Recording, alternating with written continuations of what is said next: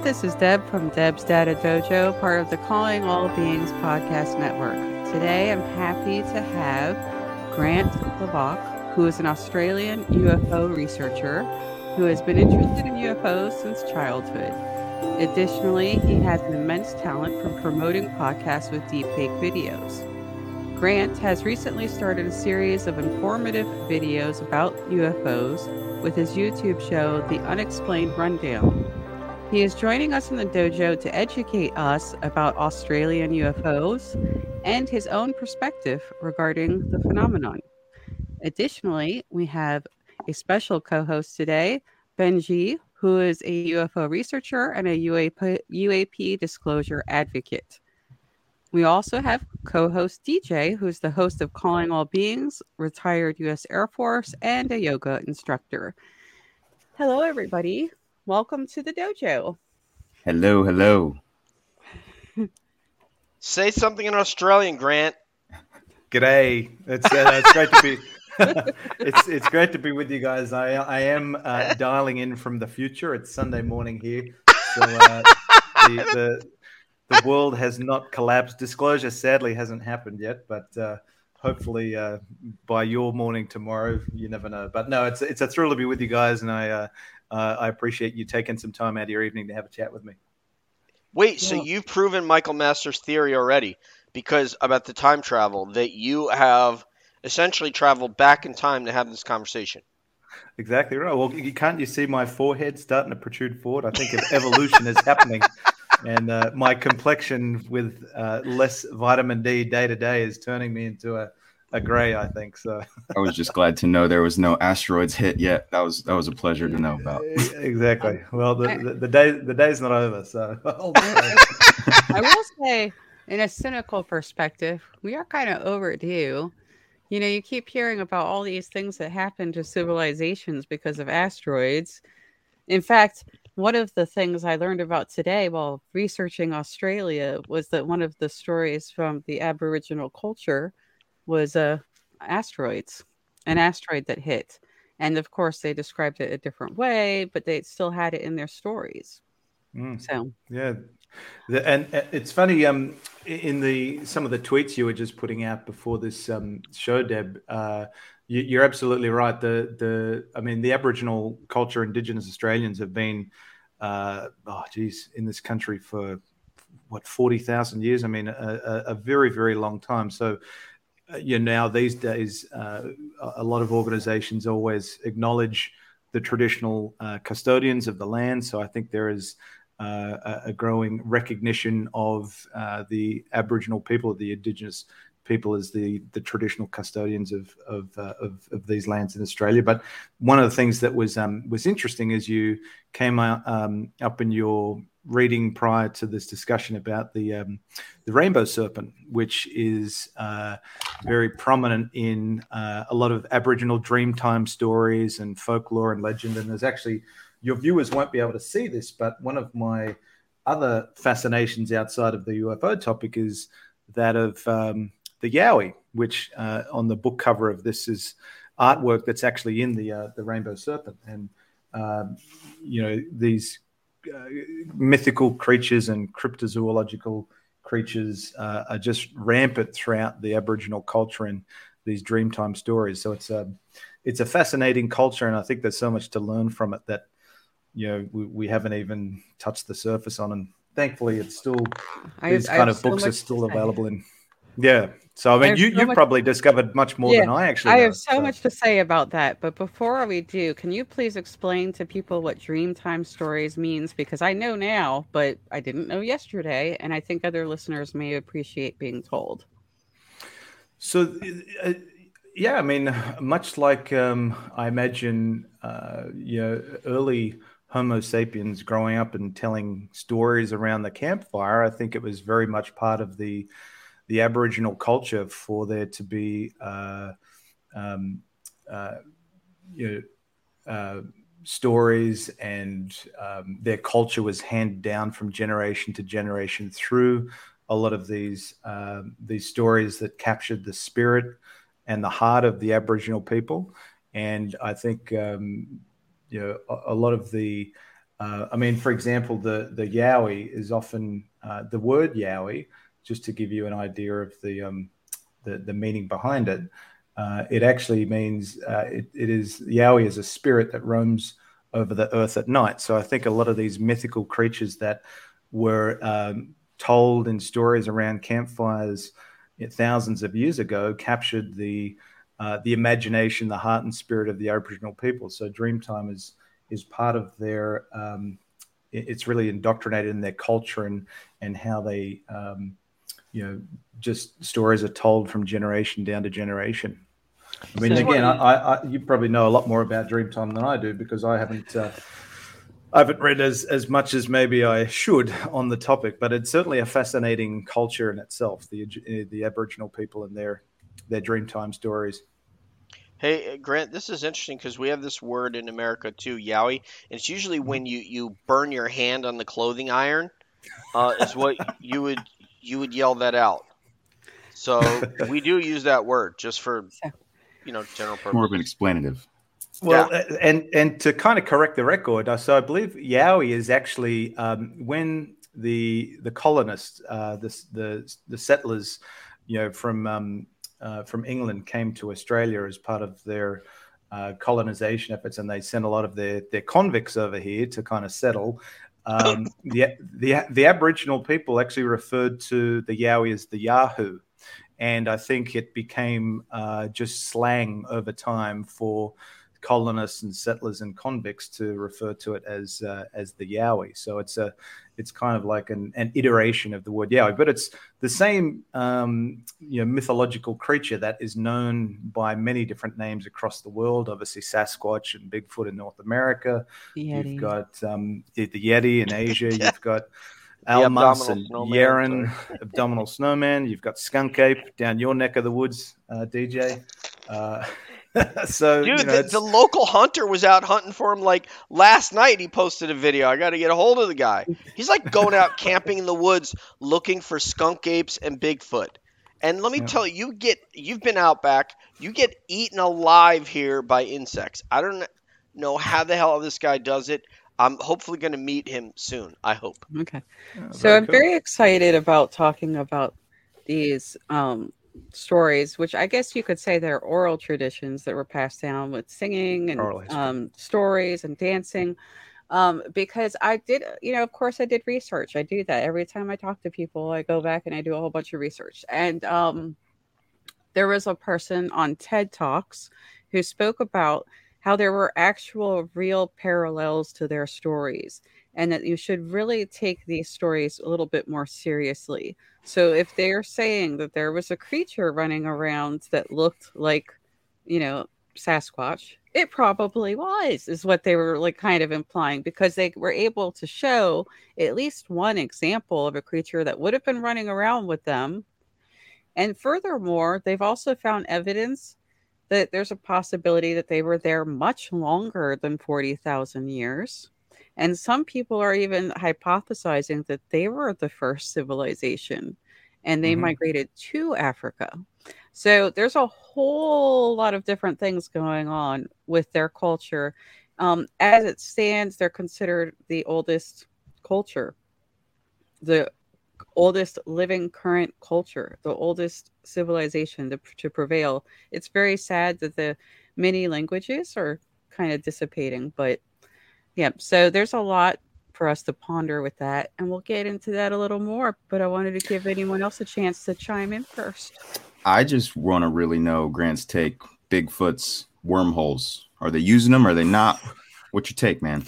Yeah, that's a tough one. I haven't. Um, I, I haven't dived deep enough into that subject, but I, I with with all of the occurrences of, of high strangeness high strangeness that are happening at Skinwalker Ranch, uh, Skinwalker Ranch, and the the stories that you've heard from the NIDS days of these kind of uh, bipedal hominid or Bigfoot type creatures coming out of wormholes, it, it certainly uh, it it it just you know piques the curiosity, and and I've always kind of separated the the Bigfoot topic and the uh, and the UFO topic, but I, I'd be so intrigued to to learn more, and I'm just kind of crossing my fingers that maybe they capture something on these webcams that they've got live at Skinwalker Ranch now.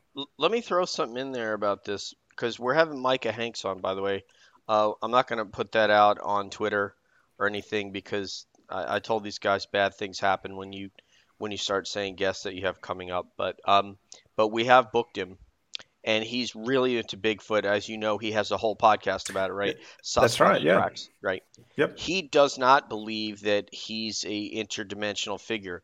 I don't know what Deb's take is on this. I don't even know what Benji's take is on this, and and hopefully, we'll, or I think we've just heard yours. But okay, the Navajo Ranger Jonathan Dover, who's been on a couple of different shows, says I believe it is interdimensional. Uh, Navajo Ranger, I mean, he's an expert at tracking, and so say to the guy, why do you think that? And he says, Well, because I have tracked Bigfoot out into the middle of an open field and the tracks disappear. So, unless a fucking Bell Jet Ranger came and picked up Bigfoot in the middle of the field and like hauled him off to the next movie set uh, that that Grant was filming at, then I assume that someone else picked him up.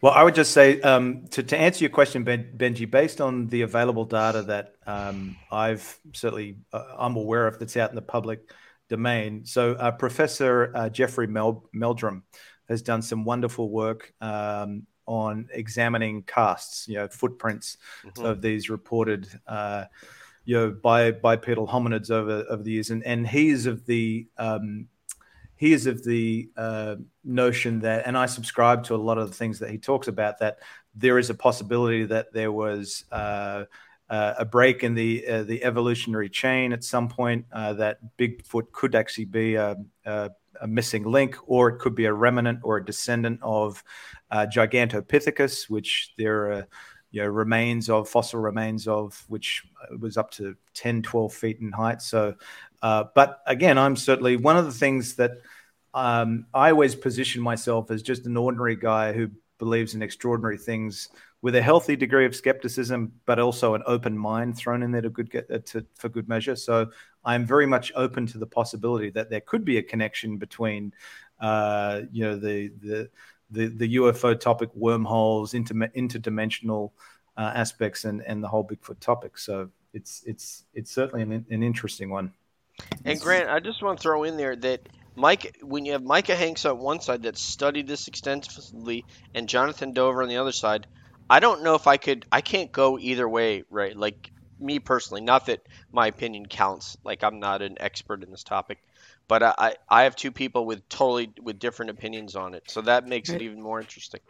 Hmm. I'm really intrigued by the missing link idea because we keep finding more evidence mm-hmm. that there's pieces we don't know. There are some people, um, and actually, that was part of the research I did today about Australia. Um, there's some people that have like I think it's a four percent of the DNA that they cannot figure out where they where it came from. Okay, so there a right yeah, so there, and then of course, people, you know, we get a little egotistical about ourselves. You know, it's a little sad. We really think this is it, we're the best, there can't be anybody else. But there were just a ton of different hominids, and at least three were living together at the same time. It is well known that Neanderthals, for instance, started breeding with some of us, right? So I have a lot of Neanderthal in me, apparently. I, I did a DNA test. I don't know what that means, but I do Yeah. too. Yeah, like You do too? or something. Yeah. Uh, I'm only I'm only five, just shy of five ten. So I think there's probably some hobbit in me that were discovered in uh, Papua New Guinea in oh, a number of years ago. Homo floresiensis, I believe, is the is the name. So um, yeah, only very very small, um, you know, hominid uh, bipedal hominid. So um, right. you know they're, they're making discoveries all the time on uh, on our past. Right. I you know, it's just our ego is is the bane of my existence sometimes. There's still people who are absolutely convinced this planet is it because a Bible told them so. Like they're that we're at the top of it and because the Bible said it. And I'm like, what? No. Like they're I've I've said this before, and I I, I read somewhere recently that uh, if we were to sum up like the known recorded human history into a 40 year t- window, basically, that we have only discovered about five minutes of it. I mean, I can just you can I guess you can use uh, the new Egyptian discoveries as an example. They just pulled what like 200 some sarcophagi out of a tomb in Saqqara or something like that. Oh, the so, Saqqara tomb. Yeah. Oh my god! You know, if anyone hasn't seen so Netflix, get on it. Yet. It's awesome. Uh, my bucket list to get to Egypt one day. I, I studied ancient history in high school, and man, I'd, I would just love to get there and see it in person. It'd be it'd be fascinating. Okay. Do some Jimmy Church on the Nile kind of stuff. Go hang out with Jimmy Church. This leads me to one of my questions for you, Grant. There are hieroglyphs. the hieroglyphs. I need to know. What do you think? Some special uh, specialists think they're legitimate hieroglyphs from Egypt in Australia. They're called the Gosford glyphs. Do you think they're real or do you think they're fake?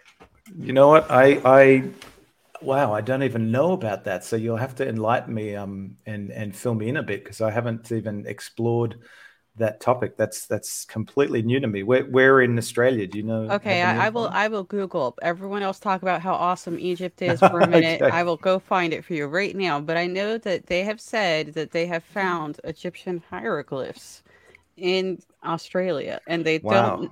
And and experts say it could be fake, but it is a little bit strange, is it not? Yeah, you ha- you, you ha- absolutely. If it is, you have to share share some links with me on that one. I'd be keen to um to look at. But yeah. Go ahead. Yeah. No, go ahead, please. I was, I was going to say to, to your point, Deb, when you were just talking about religion there briefly, where yeah, it's kind of one way or the, my way or the highway sort of belief, but we've seen that time and time again through history as well. I mean, look at uh, people that believe the Earth is flat. That in history, you've got Galileo, you know, Galileo who uh, you know showed that Earth wasn't uh, uh, this, you know.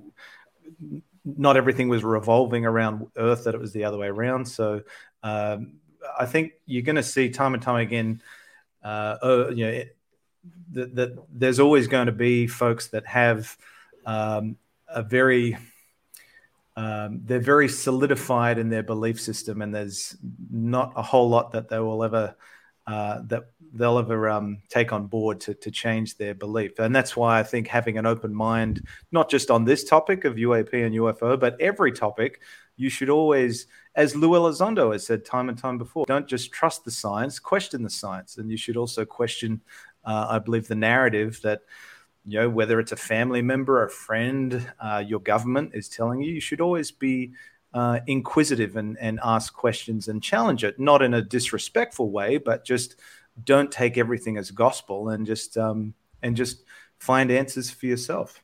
Let's talk about that for a second because we just had somebody on that this happened what you just said. And this is a woman that has a very big reality podcast named Kate Casey. I had had her on my old show before Nathan, Life MMA and NBA, where I t- during a life show I talk reality TV yoga. I talk about whatever the hell I want. This woman came on and was the most amazing guest I've ever had in my life. Like literally took over my show, and I just sat there and just laughed and had fun. So she comes on Cab to talk about I she goes, "What do you need me to study for cab?" I said, "You need to watch the phenomenon." So she watches the phenomenon, she comes on cab, and let me tell you, man, this is what we got. This is what we got. You challenge my worldview, I gonna I'm gonna I'm gonna put a hand in your face. This is what I got out of Kate. Totally different Kate than was on me last time. I got this. Hmm. This yep. right, Debs? The, this... the thing that gets me about it, though, she said something about like having an open mind about some paranormal things. And I feel like that happens a lot. People are like, I believe in ghosts or I believe in angels, but I don't believe in this particular paranormal thing. Because and, and it's because and Nathan and I had a long talk about this on the way home from work because we debriefed this one uh, a couple of days after. And I said, Nathan, you know, you, you, we wanted to know because a big topic for Deb and Nathan is educating people on the phenomenon, getting people ready for what we all believe in this community is going to happen. Well, we just saw it. And she's like, if you're telling me that I got to stop caring about what I care about and and change my worldview, and stop thinking about reality TV and think about there's a phenomenon out there that we have absolutely no control over. I have a problem with that. And she pushed back on us. Nathan's like, we should have her back for a reality TV episode. I'm like, we're not really reality. I mean, I'll talk to Kate Casey about reality TV, docu series, or murder all day. She's an absolute genius. But she did not like that. The second part of what I want to tell you is Deb and probably Benji listening, and Deb has heard me say that I had a lot of trouble with the connection between paranormal and UFOs. Mm-hmm. I didn't see the connection because I was rooted in this idea that paranormal is situated in a location. You know, Deb moves into a house in Baltimore, somebody died there, somebody had a traumatic death and doesn't want to leave, and now Deb and her family and the dog have to interact with this poltergeist that's there and she's trying to counsel it and stuff like that. Um, and and she's she's on mute right now. But anyway, I I, I was saying what? No, I'm kidding. I'm kidding. So I I. I, so I called Christopher Sharp, as you guys saw me say on Twitter, and I called Maxie McCabe, and I asked Christopher, and I'm not going to go into Christopher's business and the stories that he had to tell me. That's his to tell or not tell to the public. But he changed my my perspective on that because I said, Do you see a connection? He goes, I know X, Y, Z, and B people that have experienced a poltergeist or a spirit and then seen UF and then seen UFOs, some sort of experience. So what that made me think, and I'm going to pose this to all three of you, starting with Deb. Deb, so does that mean that there is a whole ton of people who had a poltergeist experience, reported it, told family members. But then if they had a UFO experience, like, "Yeah, I'm not talking about that, man. I'm not reporting that to nobody." I think that is entirely possible. I think people are they've already had their slow drip with ghosts because it's been going on so long. Everyone's like, "Oh yeah, that house is haunted. That has weird stuff happen," and everyone's like, "Oh, okay, whatever. Sure, it's probably explainable." But they haven't really quite had that enough with the UAPs. But what what I just wanted to comment really like on that real quick was that it's interesting that the reverse happens too UAP, then the poltergeist like activity with the right like hitchhiker. Max kind of yeah. But he told us about an experience when he was a young father. He was probably I don't know if he said he was 25 and he moved into some house. He was upstairs and when he brought his child over there, they saw it too. And that was so that actually predates the shadow figures coming in his house and the UFO. So I don't know, but yeah, mm. good point though. Right. What do you got, uh, Benji? Yeah, Grant? and it's it's it's a fascinating correlation between the two. I can't really speak for other people's experiences, obviously, but um, for me, I had that after my sightings last year. Uh, actually, I, I had a visit from my dad, who passed away in 2018. Uh, came in a dream.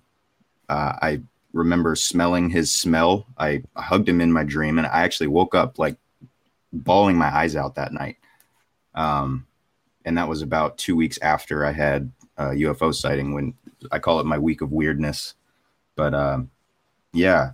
So wow. there's got to be something to that for sure. Grant. So I'm I'm still very much of the uh, the nuts and bolts aspect. I've always separated the the phenomenon from the paranormal, and that's only because of what uh, I, the only exposure I've had to uh, a potential link is what we've um, seen and heard about at Skinwalker Ranch, uh, what Eric Davis has talked about in his time at, at NIDS. But then you have you know folks that um, refer to like Slide Nine, for example, from the DoD.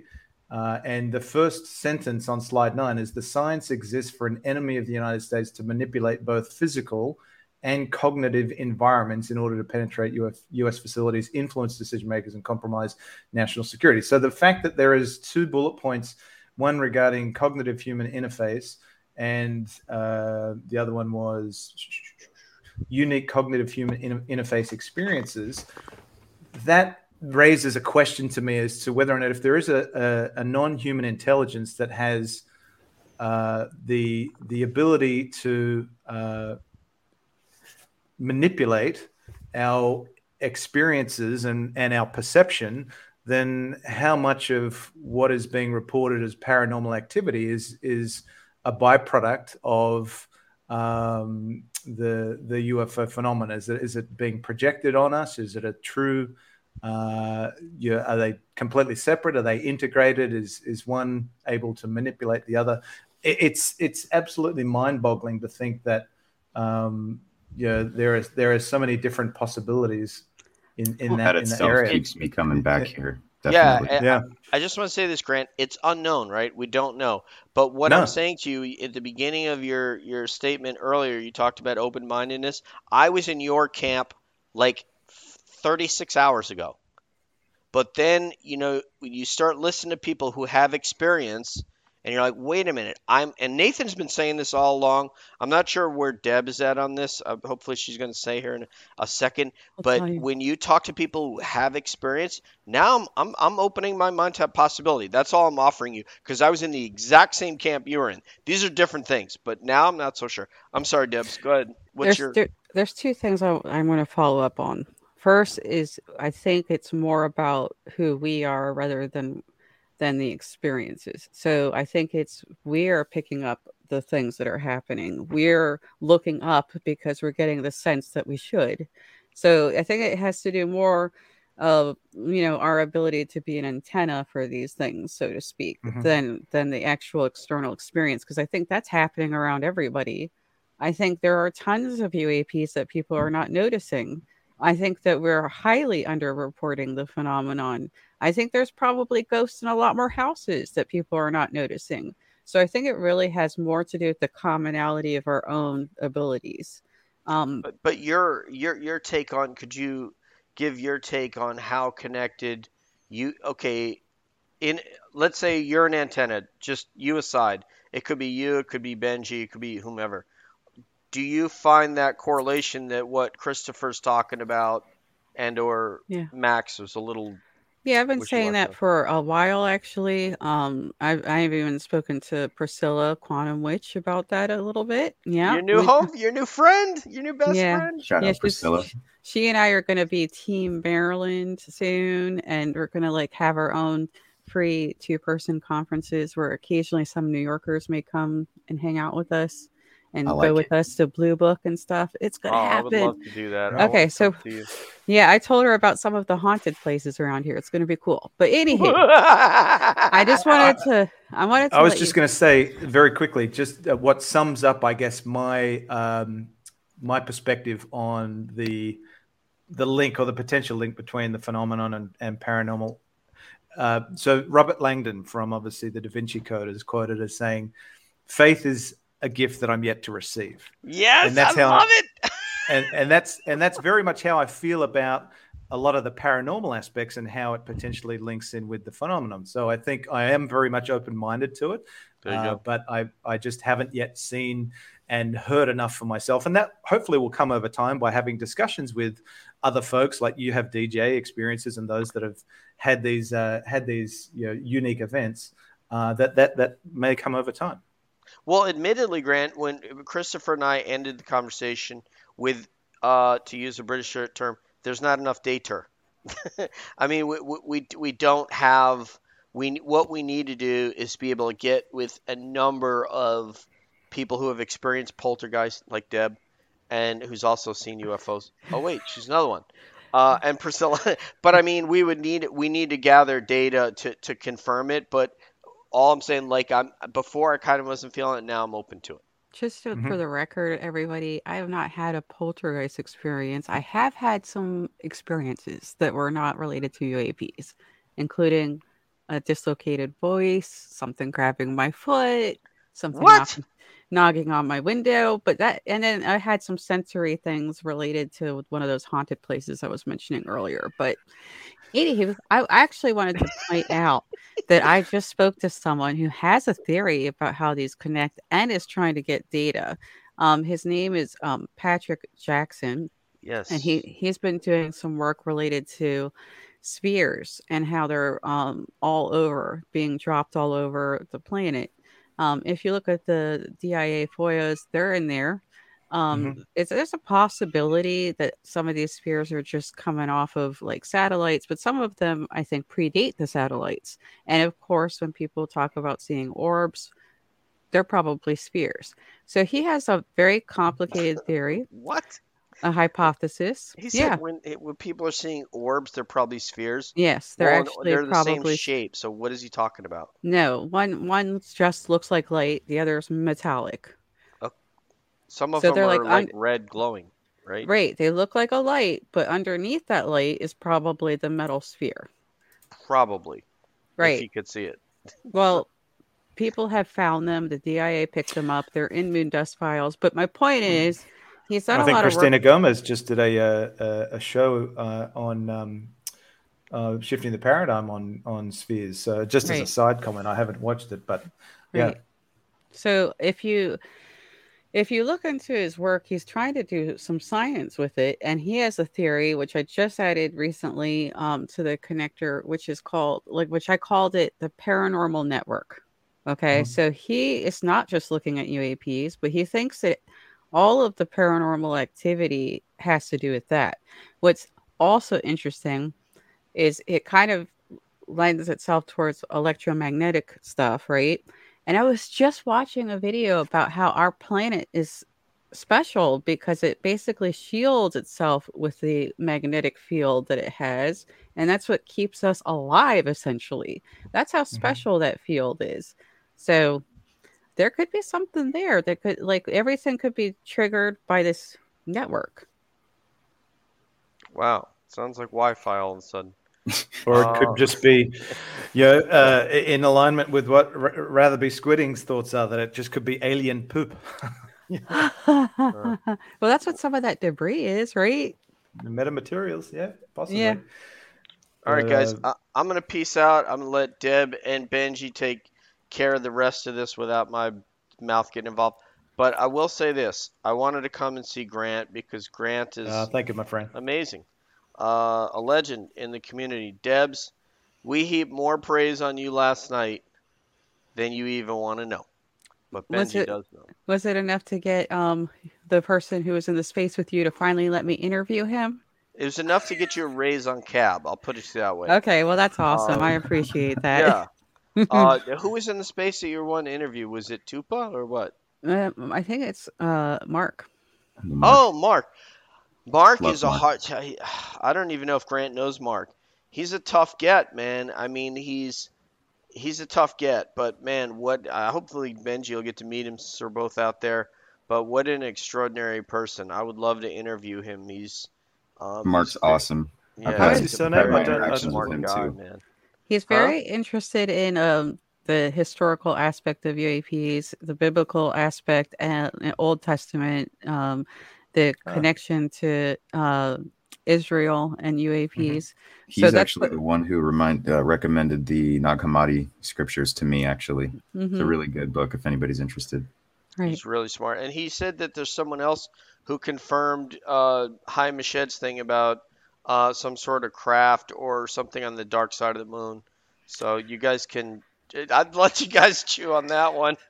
But Man, that moon, that moon is a whole hour of confusion right Dude, there. I'm, 'cause- uh, I'm, I'm hanging out for the Artemis missions. That'll be good to get back to the moon, so we can I see know. what's yeah, there. we need some. Hmm. We need some video on the dark on the, the moon. Isn't it? I told him Pink Floyd discovered this long before all these other. People, I so know. let's- I let's, just think you know I think the weirdest thing is that we aren't already there. Like, why did we just go? Hey, Money. this moon is it's cool. it money. It's a But lot they of spent money. it on a whole bunch of other stuff. Like, why Well, couldn't they just uh, like? Why did they piece out on the moon? It's very. uh, I'm I'm with you. I mean, for again, when you speak to us, you're speaking to the choir. We all would obviously everyone that you know from our community would want to be on the moon.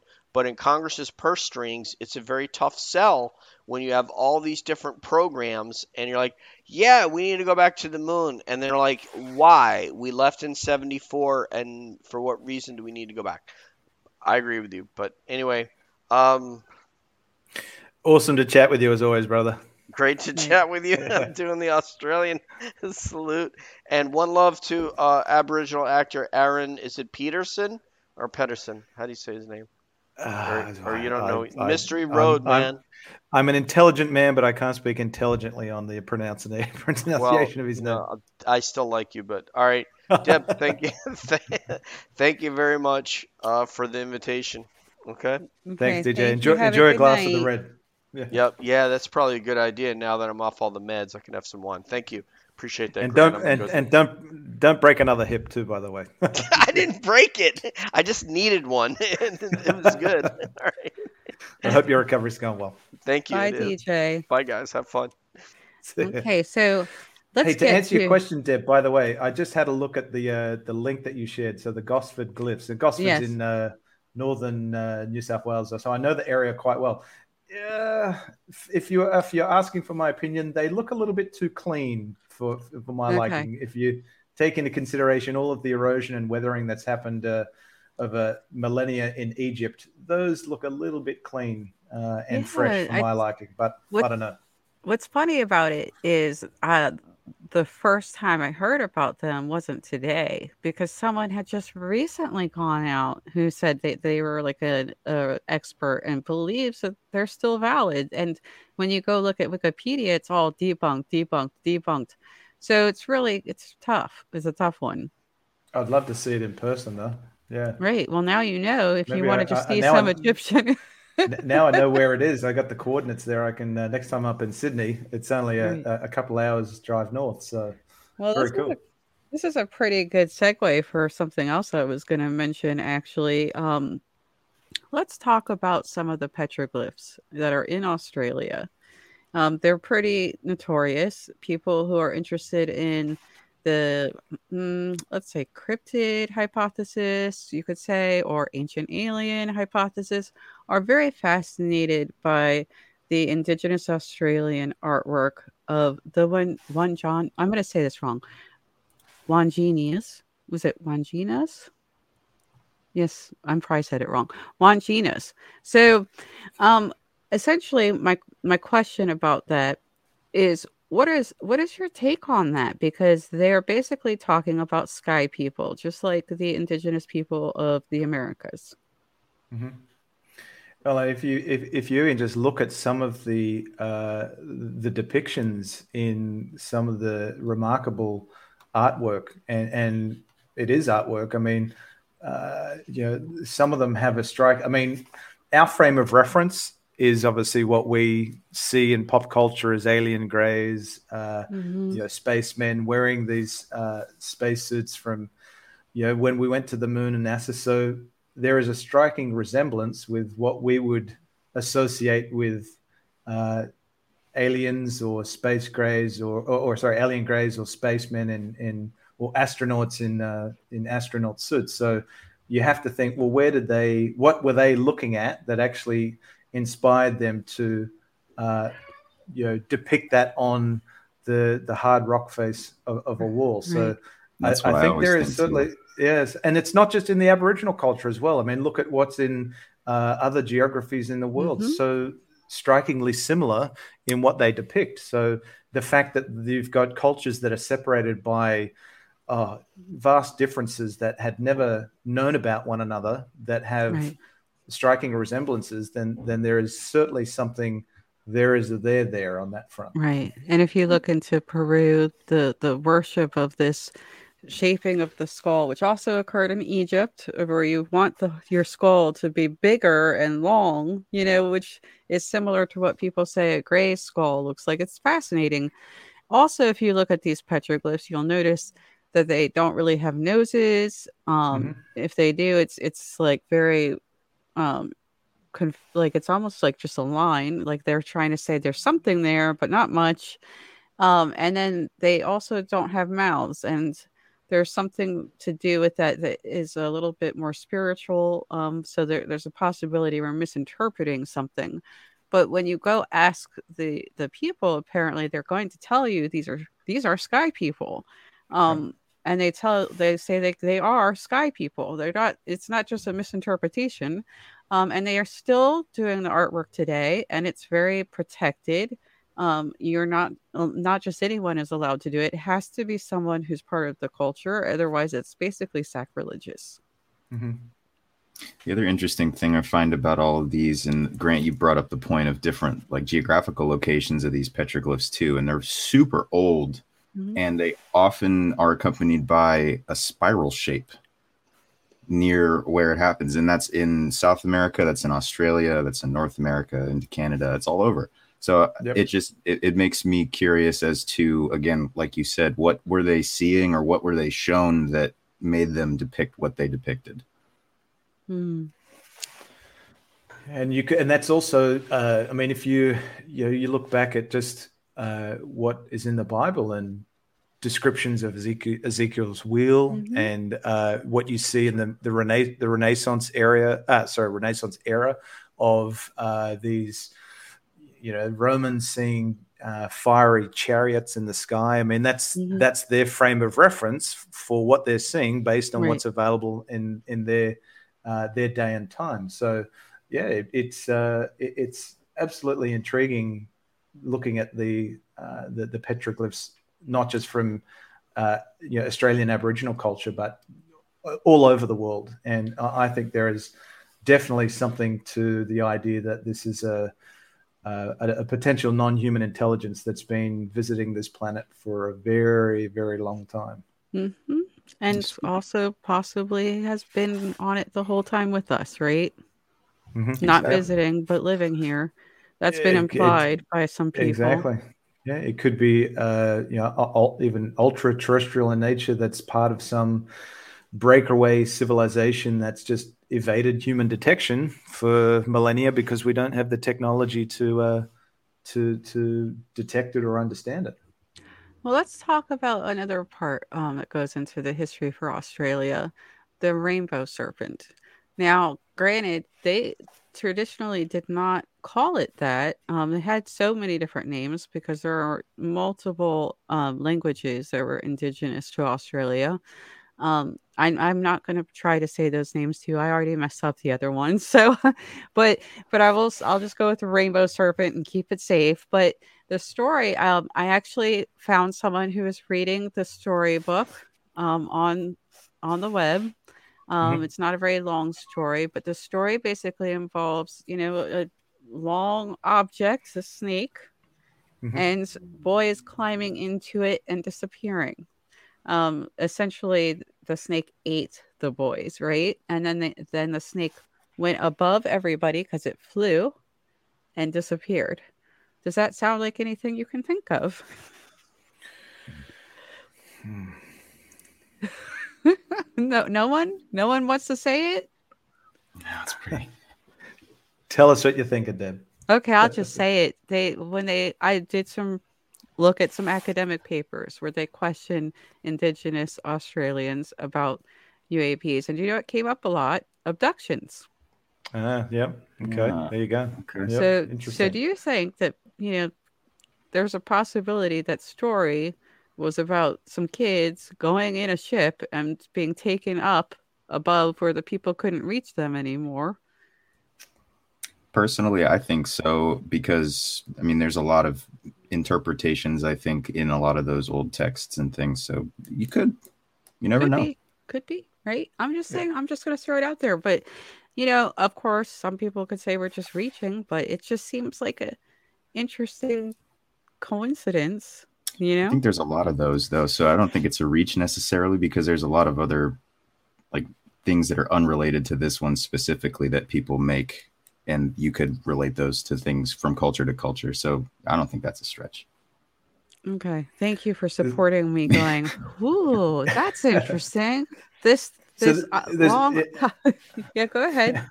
no, I was going to say um, I just pulled up some uh, when I was reading about Rainbow Serpent when I posted uh, a response to you on Twitter earlier, uh, it, it, essentially came up with some information that in times of in times of floods, the the rainbow serpent, to your point, would swallow and consume uh, people, regurgitate their bones and turn them into stone, uh, so they can uh, also uh, enter a man and give him the gift of magical powers, or leave little rainbows within his body, which will make him ail and die. The rainbow serpent is considered the regenerative, regenerative and reproductive power in nature and human being human beings, and is therefore the, is therefore the main character in the region's mm. major ceremonies. So it's um, and it's not just a serpent too. It's actual uh, has different parts. It's a mythical creature that has different parts too. It's got a kangaroo head, crocodile tail, and then the body of the snake. So and it it's, shows up uh, in when it floods. Interesting. Also, when it left at the end of the story, it goes into the water Yep. to live. It's, and and it also, by the way, is a creator. Um, it created um, mountains and valleys and um, animals. Mhm. Mhm. So it was really an interesting story. Now we all have creation myths. You know, we have the Adam and Eve. We have, you know, stories about Zeus and Jupiter, and you know, same person, but whatever, and you know, so on and so forth. But I I can't help but just wonder why are all of our creation myths coming from the sky? It's very fascinating. And I guess I could kind of segue this into a question I had for you, Grant. There was a report that came out of Australia last year talking about, uh, since we're on the topic of Australian creatures here, this report, I believe it was, I think it was through the FOIA system in Australia, and it mentioned something about dwarf like beings and also cat faced beings.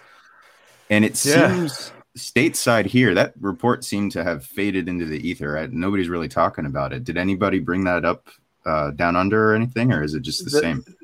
The actual the first time I'd heard about that was when I was uh, I was on with UCR and and ra- rather B Squidding asked me that very same question. I, I had never heard uh, of that those reports before, so he kindly sent me a link to uh, to the articles or materials referenced, and that's a that's an odd one because I don't think it's ever there. There never seems to be any correlation from um, from a whole lot of other cases. That that seems to be a very isolated, unique uh, occurrence or, or observation. So the fact that it isn't, uh, you know, reported time and time again is is uh, is odd.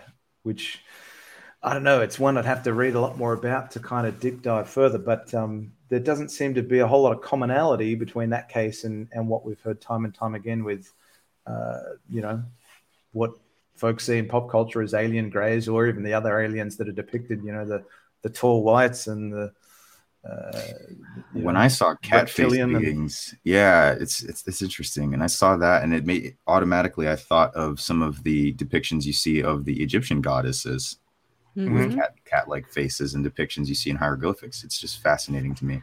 But you can't also rule out the fact that when someone's seeing a creature with big, long black eyes, they might say well, a that's cat. true. They- That's and it- true. It's that they're, they're, if they're, yeah, again, what's their frame of reference? If they see something like that, they're going to try and uh, link it to what they uh, what they know or what they've seen in real life. So it Right. could be there could be something to that as well. But Yeah. there is a pervasive story, um, or I should say folklore about little beings, sprites, um, goblins, elves. Uh-huh. Yeah. True. yeah. Um, and then you know the, the the joke about the little green men isn't that funny, really, when you think about how many times people have talked about that, and changelings, you know, is part of that, taking the children and possibly giving back a fake child. It's not the same child, you know. That's kind of a creepy concept, but it is it does involve abduction. So our history is rich with these concepts, and you have to go, hmm, should we be listening to some of these things? Should we be paying attention and giving this, like, you know, maybe something's going on? Definitely. I agree. I agree. And and I- to your point, Benji, yeah, if you look at just the way that the gods are depicted in uh, uh, yeah in the Egyptian culture, you, you know, they all have uh, depictions of an animal head, and these Mhm. cat-like beings is is certainly one of them. So, uh, is is there a connection there? Who knows? But it's uh, it certainly begs the question. Right. And let's let's do a little parallel here. Where do we know has an alligator god? Uh, we just talked about one that has a- an alligator part to it in Australia, and the Yeah, other one is Egypt. And also, Mhm. uh, I believe there was an alligator god in like Aztec culture too, if I'm not Mhm. mistaken. It's- Right, It's, and- interesting. And so, you know, the the thing that gets me about the Egyptians is that they um, the bloodline had to be protected. They were very firm on that because they believed they were part God. Mm. They hmm. believed the pharaohs and the queens were gods, and they had. That's why they ended up like marrying their siblings and stuff like that. They were trying to keep that DNA from their god ancestors. It was certainly a um, a bit of a, an incestuous bunch. yeah, or, uh, it was creepy, you know, but it was very much Melrose Place. yeah, it was creepy. So I feel like um, I'm going to be looking at your channel in the future, hoping that you're going to go into all of these topics. But bef- before we, you know, move on to the next part, I just want to say I'm no no pressure, but I'm hoping you're going to do all that. you've you've certainly just given me some ideas for some future episodes. I mean, the, right. I mean, a lot of the things that we're talking about today, I've only got a very scratch the surface knowledge of. So, right, uh, you, are kind of exciting me about other things that I can dive into in my own backyard. It.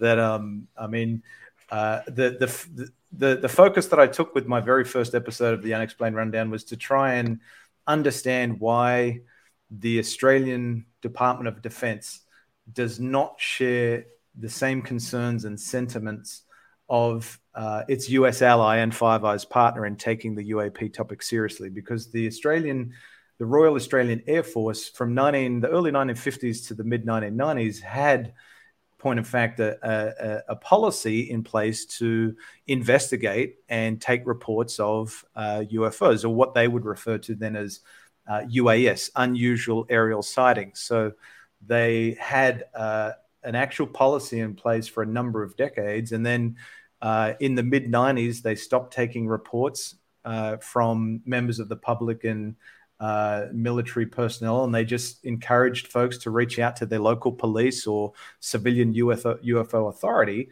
to kind of, you know, just follow up with them. Uh, and then in 2013, they formally terminated their unusual aerial sightings policy altogether. So there's currently, because that they could see no compelling reason or scientific reason to actually further to warrant further investigation. Which in 2022, uh, our, our US ally and Five Eyes partner is of completely the opposite assessment. They disagree with that completely. So uh, I've been trying to understand why the Australian government has been playing mum on this topic uh, for so long, considering that you know its uh, its largest uh, ally and strategic partner is taking it very seriously. You would think that the Australian government has a vested interest in understanding what the US uh, is worried about and keeps them up at night from potential national security threats, and yet Australia is not taking any interest in it whatsoever. So. Uh, I've been trying to engage my elected representatives to right inquire as to well why haven't you even read why hasn't the department of defense even read the odni's preliminary assessment on, on uap as of this year they actually haven't even read it and formally reviewed it. So uh, so that was very much the focus of my first video and, and something i'm still passionate about trying to engage my elected representatives to further uh, the, the conversation on that front. But there's hmm. a lot of other topics that i'm um, i'm keen to cover in, in future episodes as well I uh, I actually got a chance to watch that video recently that you did, Grant, and I just wanted to ask. I know that was made prior to the public hearings, so post public hearings. Considering yep. that Australia, you know, they typically follow the U.S.'s lead on a lot of this stuff. Have they shown any updated interests at all? Not as of yet, but the thing that is uh, encouraging is that last month, so we just went through a federal erect, a federal uh, election here in Australia, and there has been a change in government. So now we have a new uh, political party that is in power that has been elected. And point in fact, the the new Minister for Defence for Australia, his name is Richard Marles. He actually was interviewed. Uh, he's also the Deputy Prime Minister, and he was interviewed in March of 2021.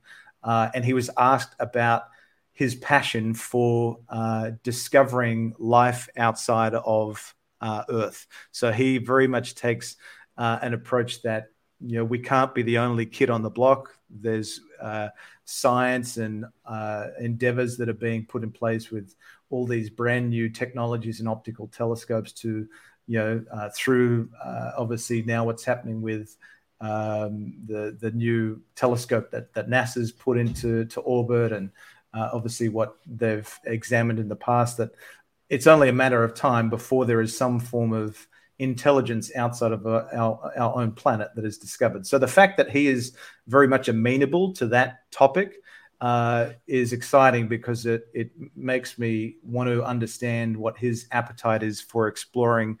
Well, what about the things that we're seeing closer to home? So Well, and that, you know, I think the reason on on the record, my thought about why the US gets to be in the head on this and why other people just stay behind and pretend they don't care because they do. Obviously, they have to pay attention for security reasons, right? And they share signals intelligence as well. And Right. it's actually ma- mandated in the National Defense Authorization Act that the US is going to coordinate with its allies to further understand and evaluate UAP. Right. So the US So is going to come to Australia and ask questions. Yeah. Yeah, we know that they were there when um the the experience happened at Westall, right? I think they got that name right. That was a school that had a um experience much like the Ariel school, but Not, not as dissimilar. heavily publicized, not as many movies and documentaries about it. Same same pretty much thing happened though. Um but the Americans showed up for that. So we know that there's involvement, but I and, I was and you had uh, J. Allen Hynek came out to us, uh, Australia in 1973 um, after Blue Book, obviously, and was having Right. meetings with the uh, the the Royal Australian Air Force's Department uh, of Air's Directorate of Air Force Intelligence on that very topic. Right.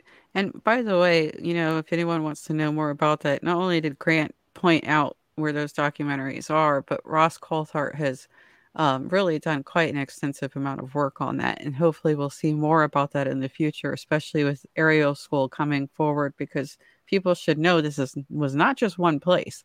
But I just wanted to um, touch on why I think that the U.S. is kind of in the head. And I think it's simply because of NASA because they had NASA. Okay, I really think that's what it was about. And I don't know if, if you have um, heard, but some other countries are being slowly nudged to improve their space programs right now. Um, some did not even have one, um, and they're slowly starting to build them up. Now, granted, there are other issues that have to do with space safety. Um, Mm. There's concerns about satellites and espionage and all that stuff um, just missiles and things, the horrible things that humans do. But my my point is, I think that's what it was all about, really, that we had NASA. And I think Yeah, I think uh, I agree. I think that the fact that the US has uh, been at the forefront of innovation and discovery and exploration for oh, for as you know for as for my generation and that of my father's generation and and NASA pretty much uh, led the charge for the for the space race. I mean, when John F. Kennedy, um, you know, challenged NASA to reach the moon in ten years, that was seen by the rest of the world as as a very um, you know v- very bold endeavor, and I think NASA has always been looked up to since then as uh, you know leading the pack. And I, I agree with Ross Coulthart that I think Australia will eventually fall into line uh, and follow suit and follow the, the US's lead. Um, and you know the, the US is living proof that you can walk and chew gum at the same time. I think it's a, a poor excuse from the Australian government to say, well, there's no scientific or compelling reason to investigate this topic when its ally is treating it very differently. right. Now, we can hope that everything is going to go well with cooperation uh, behind closed doors. But I did catch during the hearing that one of the congressmen was like, be careful what you tell other people. And I was like, how dare you say that in front of everybody on camera? You know, we're talking about allies here. so that was a little bit awkward and uncomfortable because it is the opposite of what we should be doing. Mm. Yep, hundred percent. And I mean, that's what the Five Eyes is all about: sharing, mm. sharing signals intelligence to make sure that it it uh, understands what potential threats. I mean, if if the if the role of the Royal Australian Air Force is to main air dominance, uh, you know, how can you how can you um, hold that position when you're not even actively, uh, you know, you, are not even uh, open to the suggestion that UAP are something to be taken seriously, not just for potential national security threats, but safety of flight risk for its military aviators and civilian aviators as well. And that's, I think, sadly, stigma is a product of the US government that's plagued the topic for too long. But what I really took away from the, the public congressional hearings is that the Pentagon is now making a concerted effort to destigmatize the topic and make it easier for military personnel to report something via a very simple see something, say something reporting approach, which makes a lot of sense. So I think it'll only be a matter of time before uh, the Australian government and Department of Defence uh, follows suit. I think. I think they're just waiting to see, uh, you know, what will be the the the public uh, reception and political reception to a lot of these discussions because this topic has been seen as political suicide for uh, for far too long by folks in in elected positions. Well, what has happened to Senator Whish-Wilson since he came forward and asked his questions? I think uh, his support has only increased. I think he's had uh, more people uh, that are certainly uh, in his party that support his efforts. So he's a member of the Greens Party.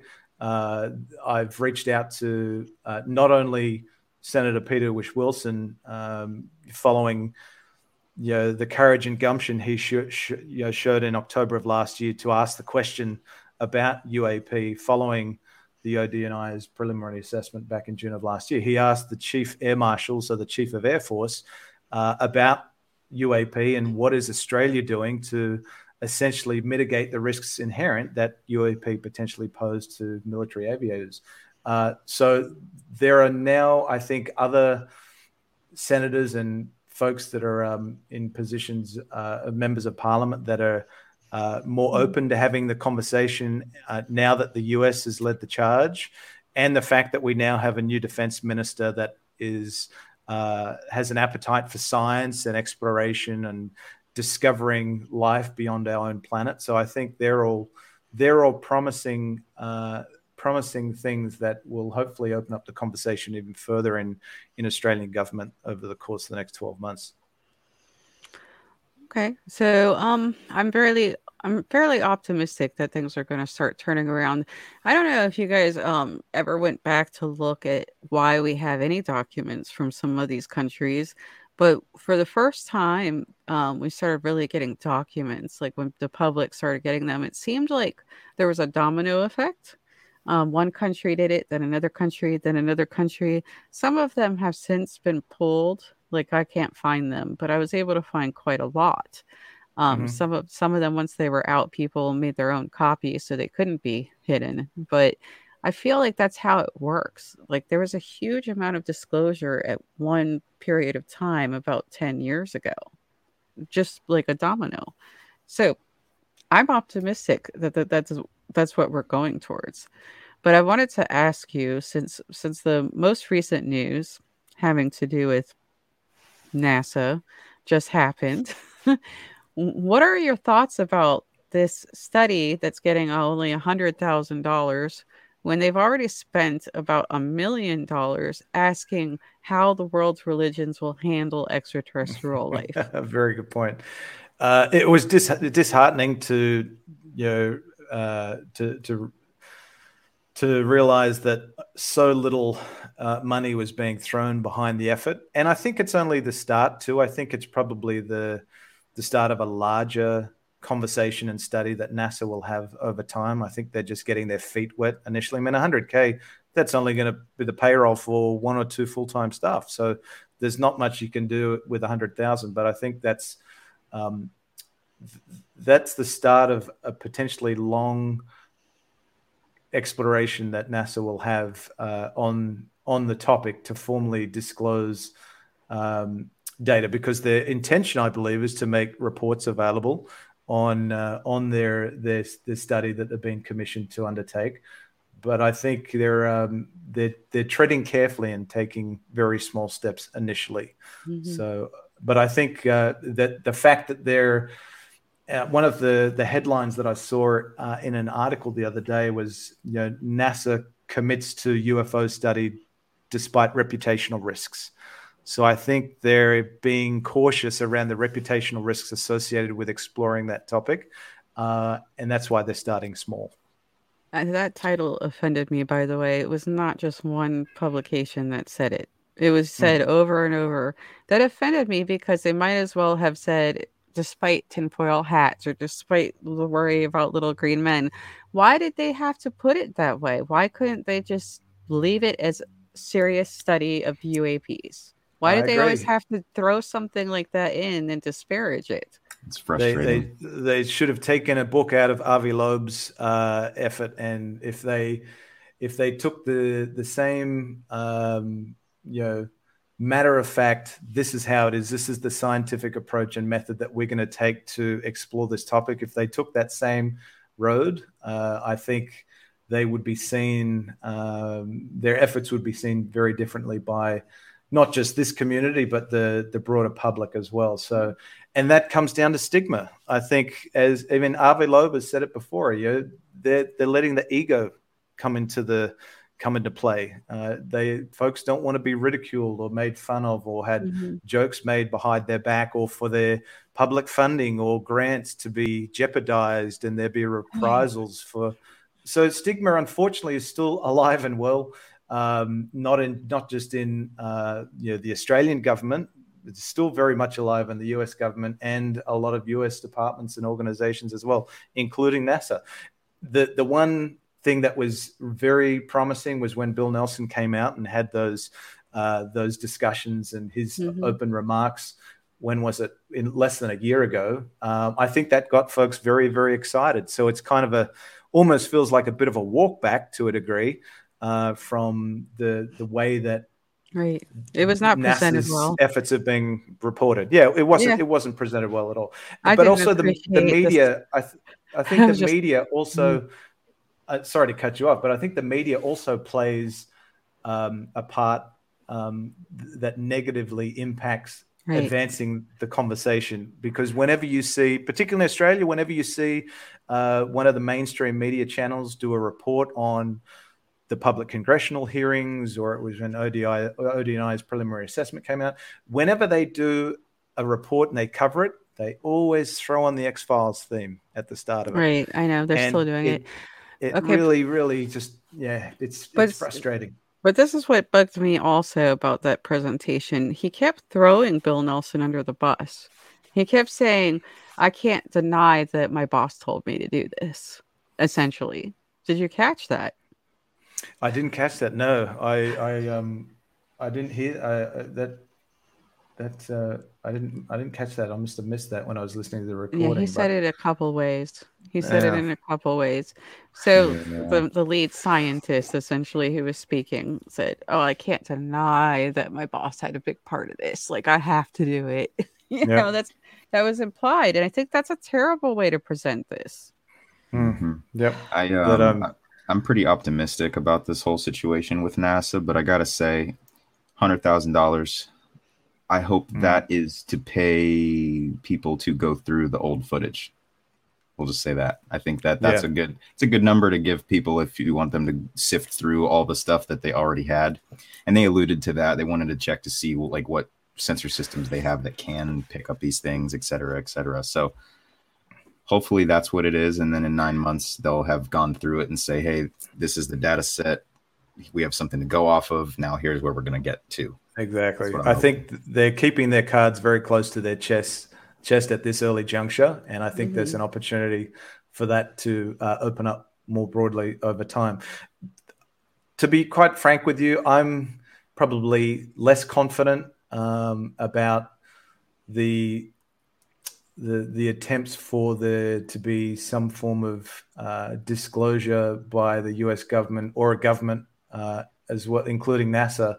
Uh, and I'm more, I take more, um, I find it to be more promising, and I take comfort knowing that there is someone like a Dr. Avi Loeb that is proactively uh, taking this topic seriously and exploring it. So I, I, it's my hope that the Galileo project does get funding from some big donors because I think their uh, their heart is in the right place and their intentions are, uh, are certainly um, good from a from a scientific standpoint. So I, I, wouldn't be surprised if if Galileo project really gets the funding that it deserves. That we'll hopefully see some exciting results and data come out of Endeavor. I agree with you 100% on that, Grant. For me, mm-hmm. um, I think the article I read this morning that Avi posted on Medium about his thoughts on the NASA thing is was very telling to me, and that they that he had spoken to one of those scientists that was in the presentation mm-hmm. before they even announced the Galileo project, and then now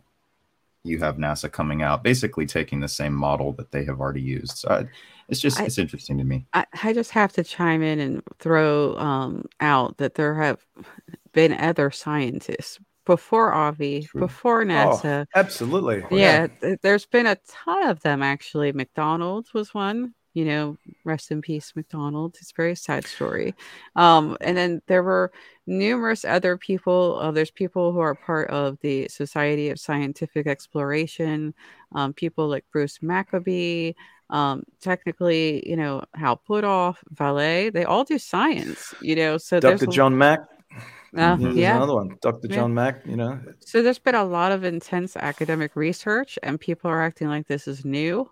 and the people, actually, I believe that um, this was said by um, the author of American Cosmic, Diana Pasulka, she said the people who have been doing this for decades are going to get annoyed and they're going to come forward because they've been doing the work. And all these people are coming forward now and trying to say that, you know, this is new, we're going to get credit, blah, blah. No, there's been people doing it for decades. So I hope they hmm. come forward. Come forward, tell us. Like, let's yeah. hear it finally. they're they're going to be irritated. They're going to be like, oh, look at NASA trying to get all the credit, and they're going to come forward, or they're going to look at um, Avi's work and be like, no, he's not doing that right. He's pointing the wrong way. We've got to go get that telescope where it's supposed to be or something. And they're going to come forward. And actually, I wouldn't be surprised if a lot of them already have because he has mm. hundreds of scientists already signed up. And it's not hard to sign up. But I think, unfortunately, the environment for a lot of those researchers back in the day was not conducive to, uh, you know, the reception that the topic mm-hmm. has now received. Like if you if you look at where we are in 2022, where we can be on a a podcast or you can be on a live stream actively talking about this conversation. You've got safety and strength in numbers to talk about it with folks that are like-minded like yourself. 20 years ago, what what what opportunities or uh, avenues did you have mm-hmm. to talk about this topic? You either had to go to a conference you had to research it uh, in in your basement in the shadows where you had very little money or funding to to commit to the endeavor, or you had an online chat room where you could talk about it. I think there's certainly mm-hmm. been a, a paradigm shift from where we were 20 years ago to where we are today, where you have the younger generations uh, like ourselves and folks of Christina Gomez's generation that are that are that are uh, seeking answers. They're they're they're tolerant. They're their pursuit of the truth and their tolerance tolerance for what the truth will reveal is, I think, far uh, more indicative on where we are of this topic today than we were 20 years ago. We're also pretty intolerant of being lied to at this point, and just like no, no, mm, that's no. the other thing. Yeah, we don't we don't want to be waiting another seventy five years to find out what has what the hell's been going on. Yeah. I know. I think they I think they sensed the rebellious um side of like being in the United States, I can tell you, and Benji, you can tell me if you sense it too. There's been a lot of tension, a lot of sense of rebellion, a lot of fighting against these mandates that have to do with COVID, a lot of um, issues related to our society as a whole.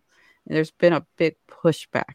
So I think that they know this is not the time to be doing any more lying. Maybe we need to start healing you know that our country needs something to heal um, you know i hear a lot of people online especially saying like oh this stuff already happened in the 60s like the hippies were trying to push for this stuff too and people were trying to get the government to talk about ufos and like didn't work then it's not going to work now but the one thing i remind people of that we have that we didn't have then is the freaking internet man yeah we have yeah. access to instantaneous information at the click of a button Mm-hmm. Back then, you had to do it. You had, you had to get news from like what four networks on TV, and then you had your papers and you had your library. I think. Uh, what what else did you have back then? Yeah, I mean, even You know? now there's some FOIAs that are not available that you still have to go physically get there, print, scan. There- We're still not fully there as Yeah. far as getting some of the information.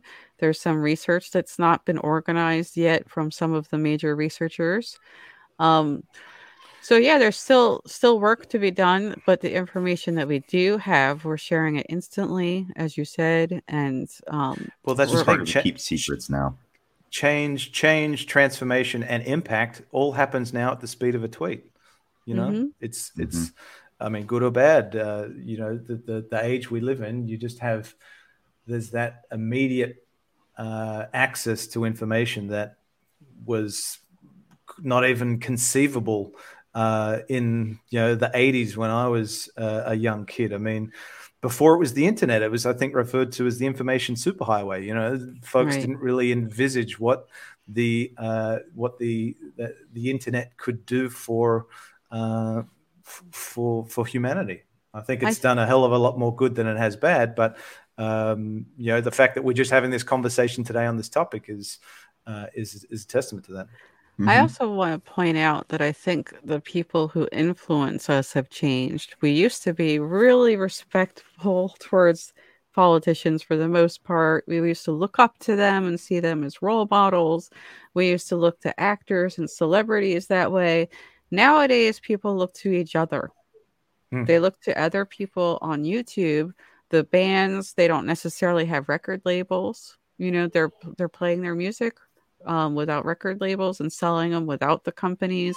We don't even always bank through um, traditional means anymore. Some people are doing other things like uh, cryptocurrency. So, so our our shift is towards each other more than these uh, rich people. Essentially, is the easiest way to put it. yeah. I agree, and and look what's happening with. Uh, I mean, mainstream media now is being left behind the eight ball. They're catching up on this topic, where it's folks like us that have an appetite and interest and thirst for this information and truth on this topic. We're at the forefront in getting this information first, and then disseminating to those that are also interested in this topic. I mean, you have the Bryan Benders and the the the, the Dean Johnsons and and you know other folks that you know Christopher Sharp that are doing great reporting on this topic and the debrief and uh, drive and you know this information is getting to us first before it is uh, being relayed by mainstream media to the masses and I think that Mhm. is going to only uh, ramp up even further and faster as more and more people take to uh, this topic and and turn to platforms like you know, YouTube and, and others to jump on these podcasts and live streams Mhm. and get their information first from those folks. Right. And actually, you know, it's interesting how many times we see people come on to UFO Twitter who are part of the mainstream media asking questions from us. Exactly. Yep.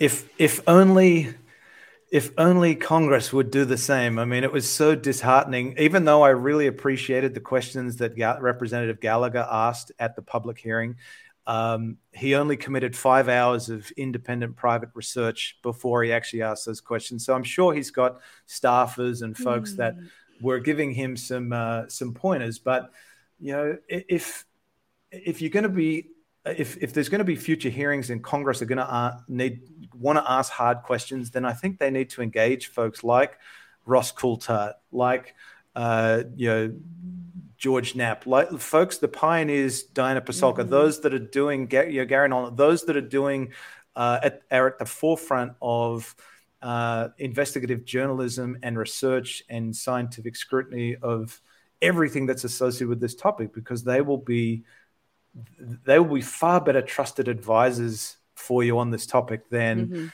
just trying to go through the the mountain of data yourself and come up with key questions to ask.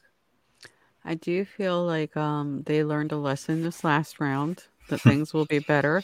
I will say that uh, someone indicated to me that it might not be the same committee doing the next round of questions. That there's other committees that are looking at this and are interested.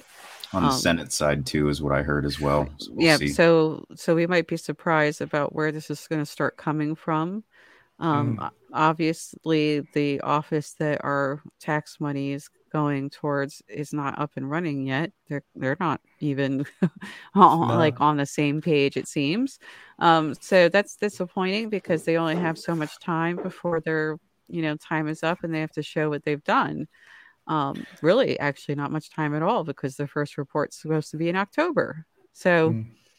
Well, actually, I wanted to throw a question uh, your way, if I could. If if we were to play a game of you know UAP Fantasy League real quick, who would you like to see called to testify, or maybe even subpoenaed to testify at a at a future future hearing, future public hearing? Am I am I only allowed to pick one person? You pick. Uh, give me your top three. Okay, Robert Salas, who of course is going to Brazil. Uh, mm-hmm. Lou Elizondo, and I don't remember his name right now, even though people have been talking about it, but the head of the UAP task force. Yep. Jay Stratton. Yep. Good Thank call. you. How about you, Benji? I would I would add Chris Mellon to that list. Um, I would probably put uh, I'd probably put Lou in there, and then honestly, if I'm being a little sassy, I would immediately follow Lou with uh, Rick Doty subpoenaed, so that people can finally yeah. see what an actual disinformation agent looks like. You know who else so. needs to go up? Hal Puthoff, because I've done the research on the people, and Hal Puthoff has been involved in more things than anybody. Mm. He's been in more organizations connected to more people than anybody. Oh, and you know what? Bigelow, because Bigelow is also highly connected, has funded a lot of these programs, and isn't sharing everything with people. Yep. Yeah. Good call. I may I would even add Timothy Taylor to that list too. Now that I'm thinking about it harder, it's another good one. Poor Timothy. I would love to see Eric Davis, uh, just so we can put the Wilson Davis documents to bed once and for all, if there is legitimacy to it or if it's just bunk. Uh, and also, I, I would yeah. certainly support um, Ross Coulthart's uh, suggestion. He mentioned on um, on a, on a podcast uh, only a few days ago that he would love to see. I think it was on Need to Know actually. Uh, all of the members of the Special Access Program Oversight Committee, because if there has indeed been a crash retrieval program, um, then those are folks that would be in the know and be able to confirm or you know uh, uh, or not confirm the uh, the existence of programs that were committed to those endeavors. And not just limited to crash retrievals but other projects as well. So um, actually i don't understand why people uh, don't pay more attention to the history of the crash retrievals. I keep saying it to people but they're not looking. The moondust program which was basically a code word for pay attention this is about ufo crash retrieval um, was in the DIA FOIAs. It was noted there because Clifford Stone, Sergeant Clifford Stone, brought the information out to the public. Granted, a lot of people take what he says and back off because he's talking about extraterrestrials.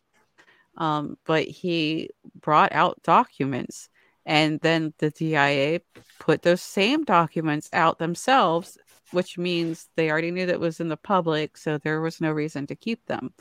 Um, so moon dust is out there. Granted, they were picking up all space debris, but a big th- thing that they were doing was picking up UFOs. Like the, anything that they didn't know what it was, they went to go find out what it was.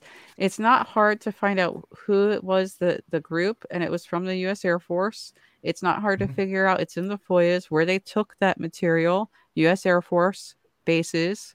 Okay, um, so I it, it makes me crazy. Like actually, Leslie Kean sued NASA trying to get moon dust files, but you know what happened? She didn't right. sue the U.S. Air Force for those files, and they're the ones that did it, right? Yeah. Which, yep, like, she sued NASA. NASA didn't take those things. The U.S. Air Force and Rick Doty was on Calling All Beings saying that when he was working with Hal Puthoff for Earth Tech, they found an object and he asked what to do about it. He called Hal and said, What do I do with this object that we found? And he said, Call the U.S. Air Force. It was Holloman Air Force Base, actually. Uh, it Project Moondust existed at the Air Force Missile, Deve- Missile Development Center at Mm-hmm. uh, Holloman Air Force Base, and there's Right. an interesting history behind Holloman in itself. Well, yes, if you look and we uh Sean has done a lot of work on this too. Sean found some local moon dust files. There we we have them um out there. He's got them on his site. I have them on the UFO connector. If anyone wants to look, like that was the name of the program. And then they changed it later, but that's what was going on. They were finding objects that fell from space or Mhm. and then they also had Project Blue Fly, which by the way, impossible to find FOIAs for. I have never seen a blue fly FOIA. I know where they are. They're in Canada, but I have never laid eyes on one. Interesting. Yeah. Well, Grant, I I kind of want to flip the script a little bit if I can for a second, man, and just ask more of a personal question for you and take it back a little bit. You mentioned uh, a phrase a little while ago, paradigm shifts. And that's something that resonates, I think, with anybody that looks into this topic. And uh, I just wanted to ask you, man, McMinnville photo. Take me, take me back real That- quick. that- What what's going through your mind when you see that thing as a kid? Just curious. So I was I was probably it would have been about 19 when was it 1987 I was probably about 8 or 9 maybe not even 10 years old uh, and my dad took me to uh, it was a it was a UFO photo exhibition so they had in um, in Sydney where I'm uh, where I was raised our tallest building in Sydney is called the it was called back then the um, Centrepoint Tower or Sydney Tower it's kind of like the equivalent of what is um, in Seattle, you know, the big Seattle. Um, Tower.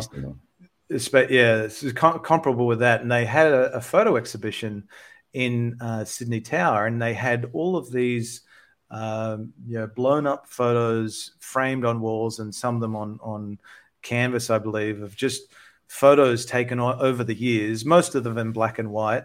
Um, obviously, some of them now revealed as hoaxes over time, but there was a black and white big blown up photo of the McMinnville UFO. And I remember I just stared at that photo for what could have easily been 10, 15 minutes, just imagining, trying to put myself at that owner's farm and just looking at what, how, how amazing, how terrifying, but also how fascinating it would have been looking up at, at that object uh, in, in, in real life and, and seeing that for the very first time because that appears to be a very nuts and bolts craft. And and one thing that I have found fascinating, uh, not so much over the years, but recently, is that if you look at all of the black and white photos from the 50s and 60s of UFOs, they do look very different to what you see uh, and what's taken with smartphones in this day and age. So I'm curious as to whether there is something about the technology that we're using to capture this this visual information whether it is we're now in the digital age where everything is electronic but back then it was all film it was all there was no uh, really any electronic um, you know uh, components to a, a, a camera that was very much film based so that's i find that intriguing that the that what's being captured on film these days appears to be not completely different, but there seems to be a difference with what has been captured in the past. Whether Right. that's uh, attributed to a lot of lot more hoaxes back then, uh, or the fact that uh, you just right place, right time back then. But that's just a side comment. But the McMinnville photo was was really what um, sparked my imagination on this topic, and and was the first real intriguing UFO photo that I ever saw that uh, completely made me fall in love with this this whole topic. That's awesome. Well, take that then. And so, okay, so fast forward then to 2017. You see the Washington Post and the New York Times stuff. Was that vindication at all for you, or was it just kind of like, yeah, we'll see what happens? Like, what was the no, general that thoughts? that was a holy shit moment for me uh, because uh, you know, up until that point, there was never. I mean, I didn't live in the era of Project Blue Book, um, so I wasn't ever exposed to, you know, the things that happened in our parents' generation, or my parents' generation, regarding public hearings back in, I think, 68 was the last one. So I've just witnessed my first public hearing in my lifetime, which is something that I'm incredibly excited about. And then, you know, growing up as a, as a teenager, I would, I would only uh, get to kind of um, live my fascination for this topic by watching the X Files once a week, Wednesday, 9 p.m uh, and then you know jumping on very early versions of Wikipedia to uh, you know to, to search for you know Bob Lazar's revelations in 1990, no, 1989 when he came out under the cover of darkness under the alias of Dennis and revealed what he knew to George Knapp then. And then obviously had Coast to Coast Radio AM back in the day. So then fast forward to 2017 and you have one of the world's most reputable newspapers coming out and saying that the US government had a secret UFO program to investigate the phenomenon, yeah, holy shit, that's that's huge. And and look what's happened in the five years since the Leslie Kean and Blumenthal articles came out. Kudos to them for uh, you know working as hard as, and diligently as they did to get that information out. Because if it wasn't for that article, and it wasn't for, I guess. Uh, you know the the information that Lou Elizondo disseminated to them, we probably wouldn't be where we are uh, today. And and just look at what has happened in that short period of five years. How much more we know today than we did in 2017. I would say this, the, and to, to Lou Elizondo's point, where he always refers to the analogy where our goal is to get into sixth gear, and we're currently sitting at you know third, fourth, fifth gear. The, the, the we, we're shifting gears uh, you know, significantly in a short period of time on this topic. I mean, everything that's taken place in the last five years, if you compare that to the five years previous, what happened from 2012 to to to 2017? I don't remember anything significantly happening on this topic um, in that period. I just have to comment that I feel like if we take a look, people were trying people were really trying and i don't know what it was that broke it and made it happen and made the made the switch go on or whatever but if you look not only did we have like i said people working on this for decades some of them very publicly doing academic papers with sse we had nids we had fufor we had um, conferences. I have a book here from a conference no one knows about that happened that was Rockefeller funded. We had other senators, Senator Pell. You know, it's this is this is not the first stage of this major effort, but the difference is not even within the last five years, but within the last year, we have mm. had a report, a law. We had NASA and presidents speaking, NASA starting a study and a hearing, and that's in Galileo one year. project. Yep. Yep. It's yep. It, it's incredible. And and I think I mean, why do you think, Deb, that there wasn't all of that information and and hard work and due diligence that was being done back then? Why? What would you say is the reason why that didn't come to the forefront back then? Why? What's been the the the primary catalyst that you see is why all of this is happening now? I think that just at this point, there's just been so many people who have had experiences that are getting involved at this point. It's it's ridiculous, and they're really pushing it. So people are not sitting on their laurels anymore. They're not willing to accept that they just need to be quiet. They need to be ordered to be quiet. And some people are concerned about their safety. We know that there's an excessive amount of these objects hanging around our battle groups, right? Even if they're in practice, it doesn't matter. They're hanging around our battle groups, and there's safety concerns because it's excessive right now. And frankly, in the world where there are legitimate concerns regarding drone technology, also, we should have been reporting. Yeah. Why we weren't reporting is crazy to me. Why were they stopping? Like, they need to know exactly what is going on. Everyone needs to know exactly what is going on. But the excessive amount of data, I think, is the, the was the pushing. Like it's just we have better sensors now. They, we have all the technology. We have all these groups. We have people apparently I I just heard Science Bob talking about on Space Out Radio that even the NGO has a UAP office that hasn't been public yet. Um, Hmm. National Geographic, whatever I don't know what they're called, but anywho, so yeah, there's just so much data for coming from so many places, and the CIA's been working on it all along, Hmm. right? It's been excessive, and and things that were just kind of lost, you know, when we had paper newspapers like the Washington Post reported that the CIA provided 500 documents about UFOs decades ago and no one paid attention they just threw out their newspaper and moved on but now everything is digital and now everyone can see it immediately and no one forgets and it's forefront of everyone's mind. Hey that newspaper says the cia has 500 ufo documents. It's not just in the trash can. Everyone sees it. So it's a different world. That's I agree, and and I think you you nail it on the head there. I think that's what's really helped shift the paradigm is that immediate access now to information. The fact that more people can, can openly talk about it with, without fear of reprisals. The the stigma is now kind of crumbling around this topic, and I only think it's a matter of time Mhm. before I think experiences are next.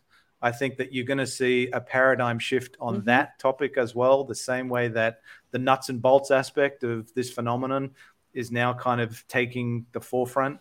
Mhm. I, I only think that's the one thing that was so disappointing um, with the New York Times that they didn't run Ralph Blumenthal's article on experiences and it had to go through the debrief. Um, but I think, again, it's only a question of time before experiences will finally get their uh, yeah, their voices heard and this topic to be to take it be taken mainstream for them. And and that's what all of that work was about. And maybe that's part of the problem. People didn't want to hear that part because um I'll show you. Uh, I keep this right here. This was a pamphlet. I talk about this all the time. It was made in the 90s. It was uh about experiencers. It was John Mack, Bud Bud Hopkins, Mhm. and Bigelow were a part of this, and it was supposed to be for the American Psychiatric Association, and it got ignored. And I assure you, when I went and got my degree in psychology, I never heard about this. They didn't want to talk about it. In fact, hold on. Let me see if I can find the conference thing I was talking about. Oh, it's up here. This was the conference for the Human Potential Foundation. Do you see how big this is? Wow. Yeah.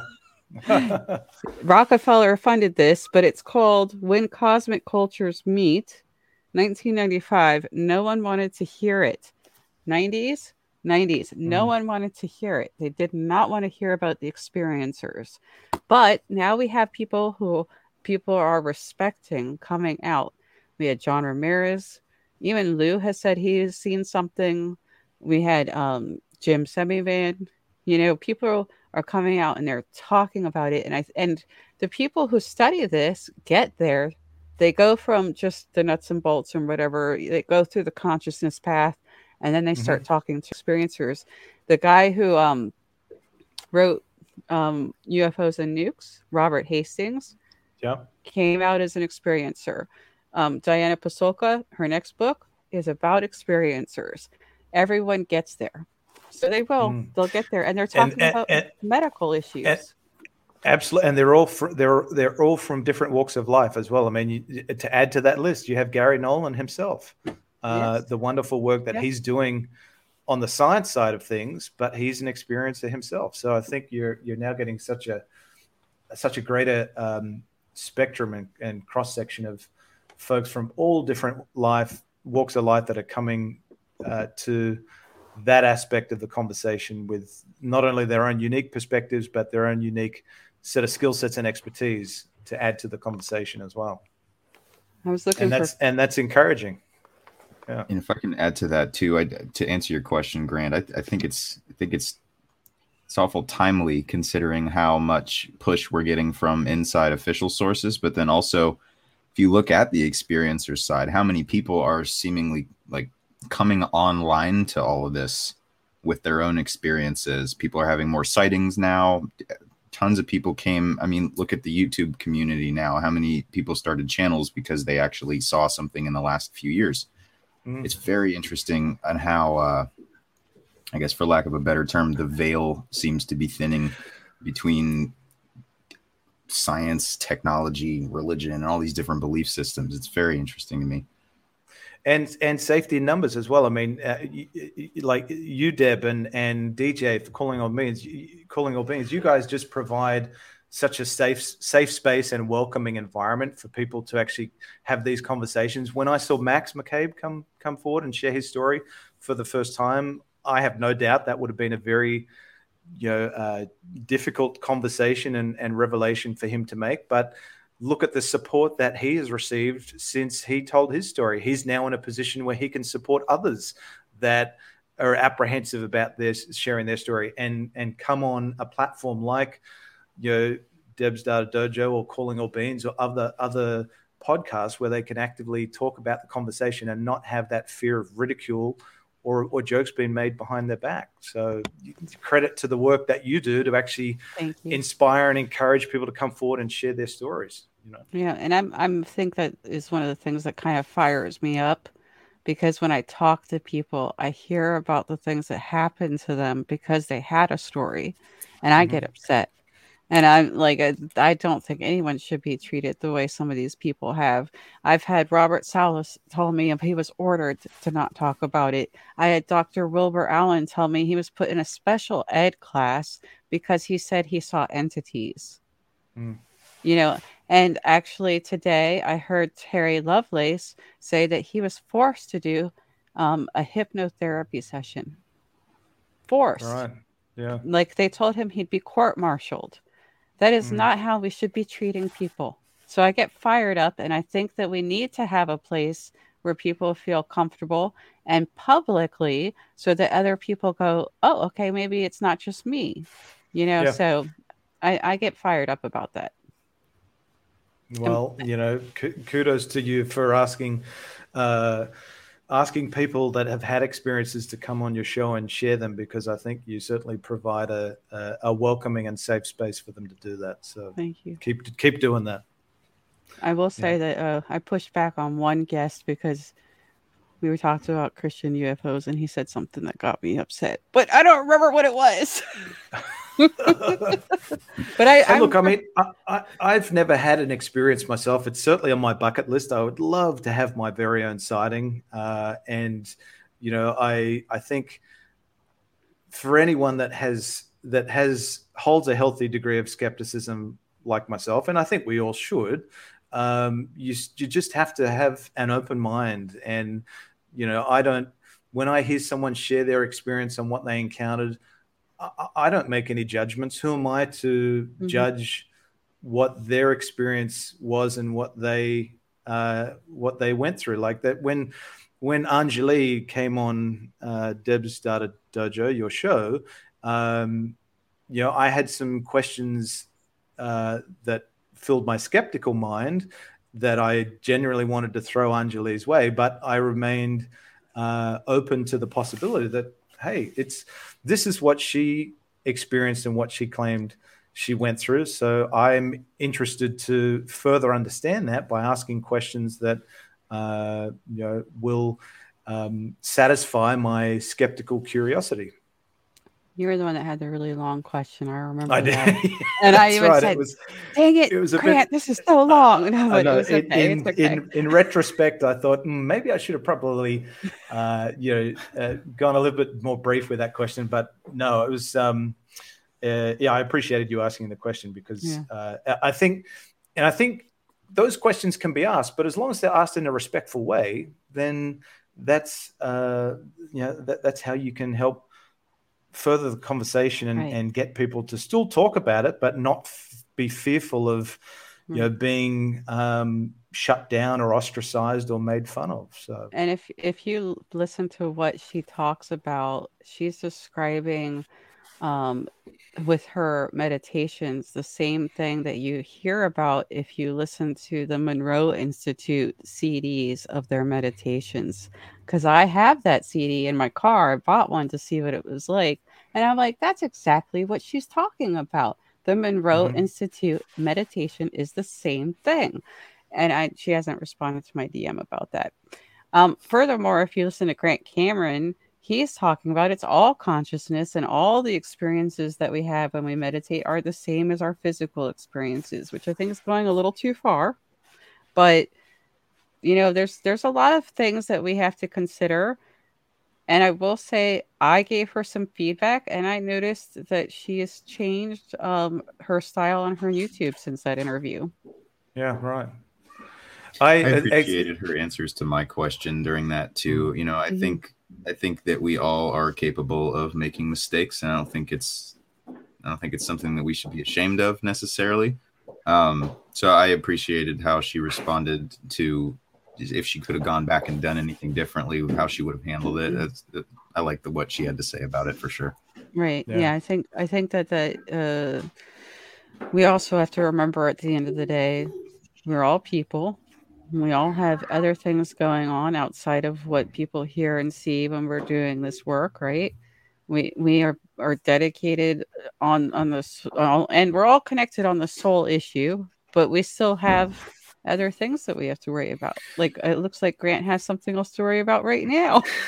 My wife just passed me a, a, note there, but no, I, I agree with you. I mean, I, I have so much uh, respect for the, you know, the work that you do, Deb, that mm. DJ, anyone that's a content creator and is is uh, researching or preparing and disseminating content on this topic.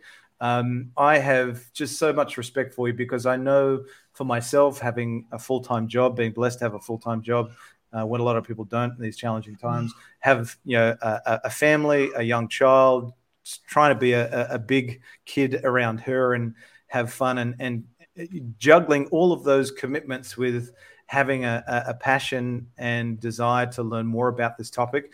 Uh, it's really, I, I really respect the amount of time, energy, and effort that you commit to doing what you do because I only now can appreciate how hard it is to make the time to research, uh, you know, uh, the, the, the topic and, and, and what you're the subjects that you're going to be interviewing, and then to put it out in a way that is easy for folks to digest, understand, and still be um, a- engaging and entertaining and educational at the same time. So that's one of the challenges that I've found in doing my own uh, you know, live stream or podcast with uh, the Unexplained Rundown is rundown is is getting content out on a on a regular basis.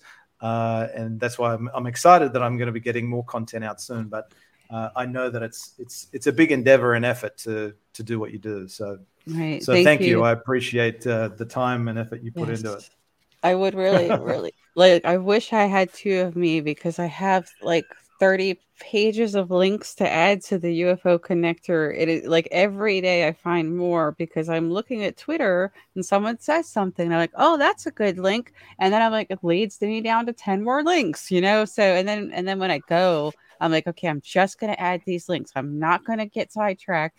I always get sidetracked you know so, which I'll, I'll, I'll give i'll be happy to give it a plug to and, and let you know that i've uh, i've leveraged your resource a number of times yeah, ufo connector is a great place for folks that if you just want if you're new to the topic or you're a seasoned enthusiast and you want to find some great information uh, check it out because yeah. I know I've jumped on there a number of times and pulled up yeah. some information I wasn't aware of before. I use it too. I go back too. Like I'll, I'll be like, oh, I want to find that document, you know, or something like that. So I, I love that I have that in, all in one place for me to do that, right? But we could always add more stuff about Australia because there's uh, not well, that much in there. I'll I'll keep you posted with now you've given me some topics to explore so I can come back to you with some good resources.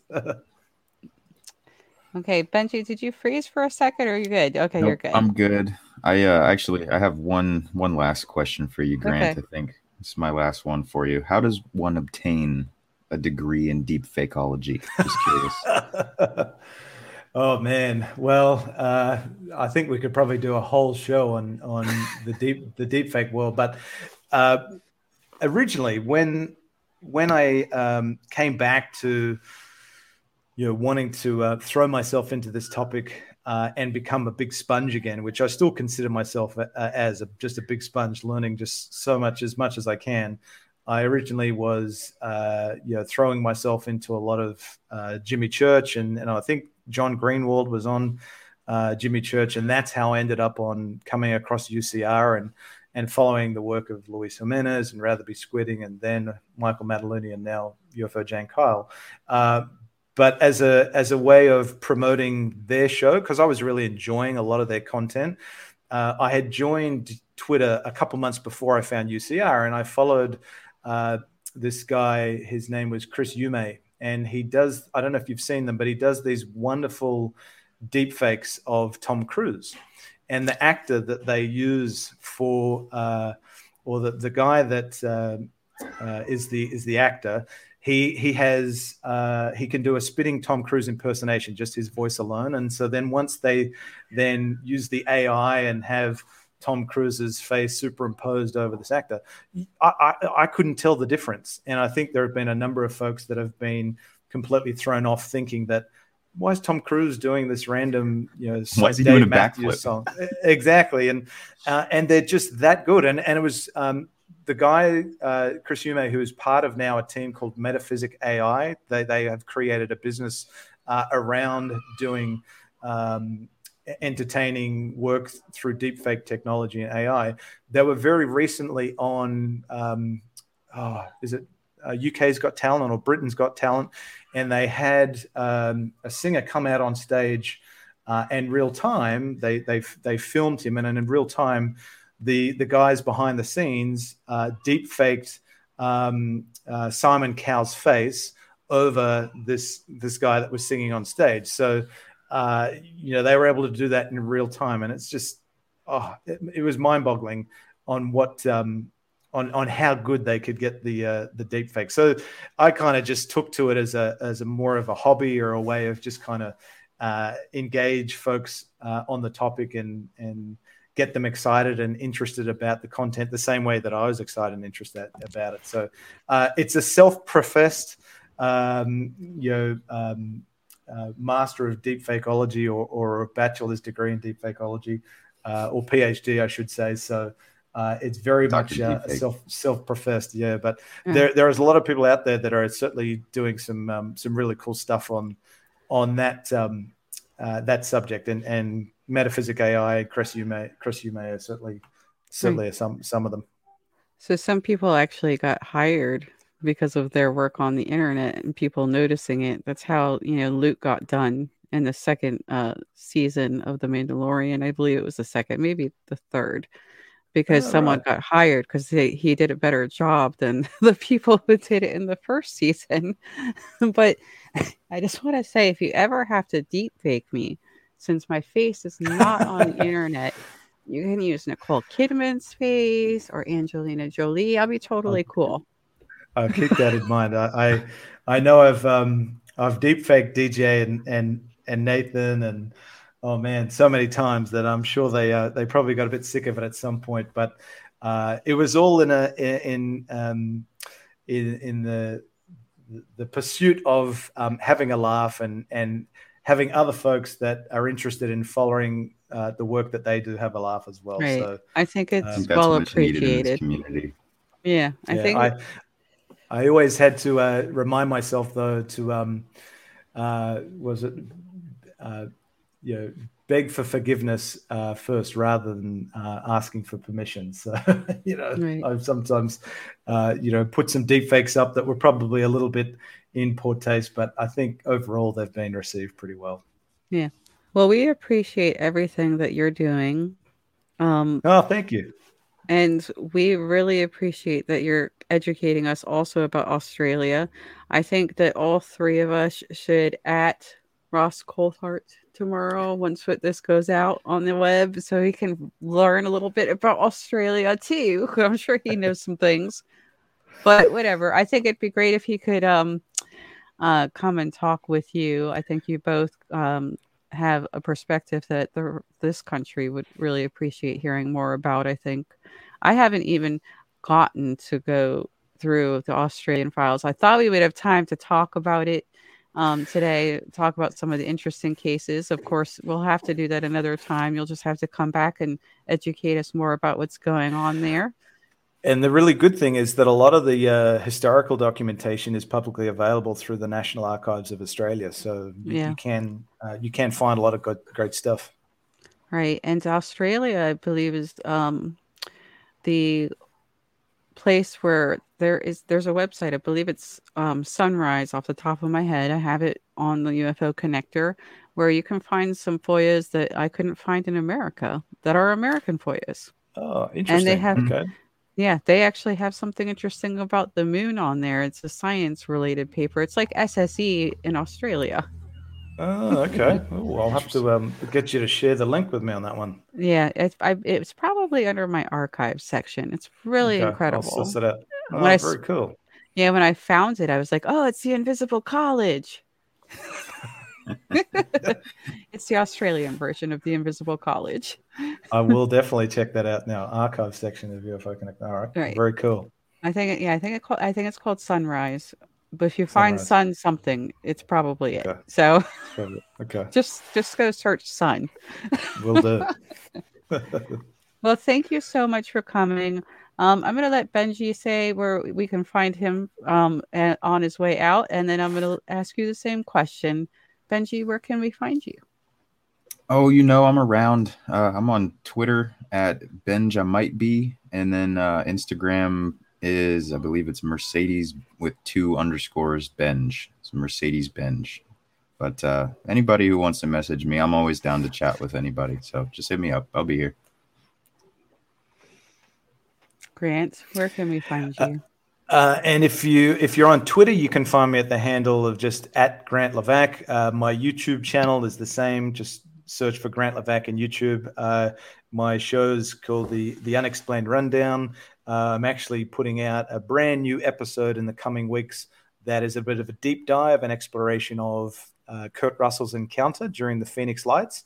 And I've had some um, some interesting new information come to light only recently. Um, nothing that's uh, earth changing, but certainly something I found fascinating. So feel free to uh, to to head on over to uh, the Unexplained Rundown on my YouTube channel if you want to learn more.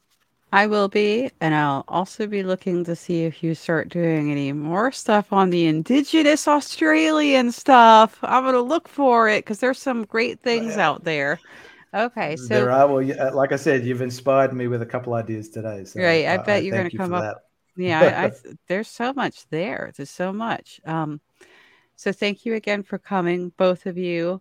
Um, a belated thank you also to DJ, who of course had to leave. Um, but I wanted to say thank you to everyone who's listening. Um, take care. Have a wonderful day, be it today or in the future today. That's right. Yeah. uh, I'm still here, so I know the future the, today. It's very confusing, but the future today. Um. Oh, you know what though? That reminds me of something. This will tie it together. It's the everywhen. That's what the Dreamtime stories are. It's everywhen. Every win. Yeah. I yeah. Like it. yeah, yeah, everywhen. It's not in the future or the past or the present. It's everywhen. Every win. Nice. So I like it. Yeah. If you guys want to find me, I'm at Study of UAPs on Twitter and LinkedIn. I wouldn't try messaging me on uh, Instagram though, because I don't uh, look at that too much. But I'm there. And then um, I'm on YouTube. with Calling All Beings. And of course, um, I'm at the UFOconnector.com. Take care, everybody. Thank you for Bye, listening. everyone. Bye. Bye for now.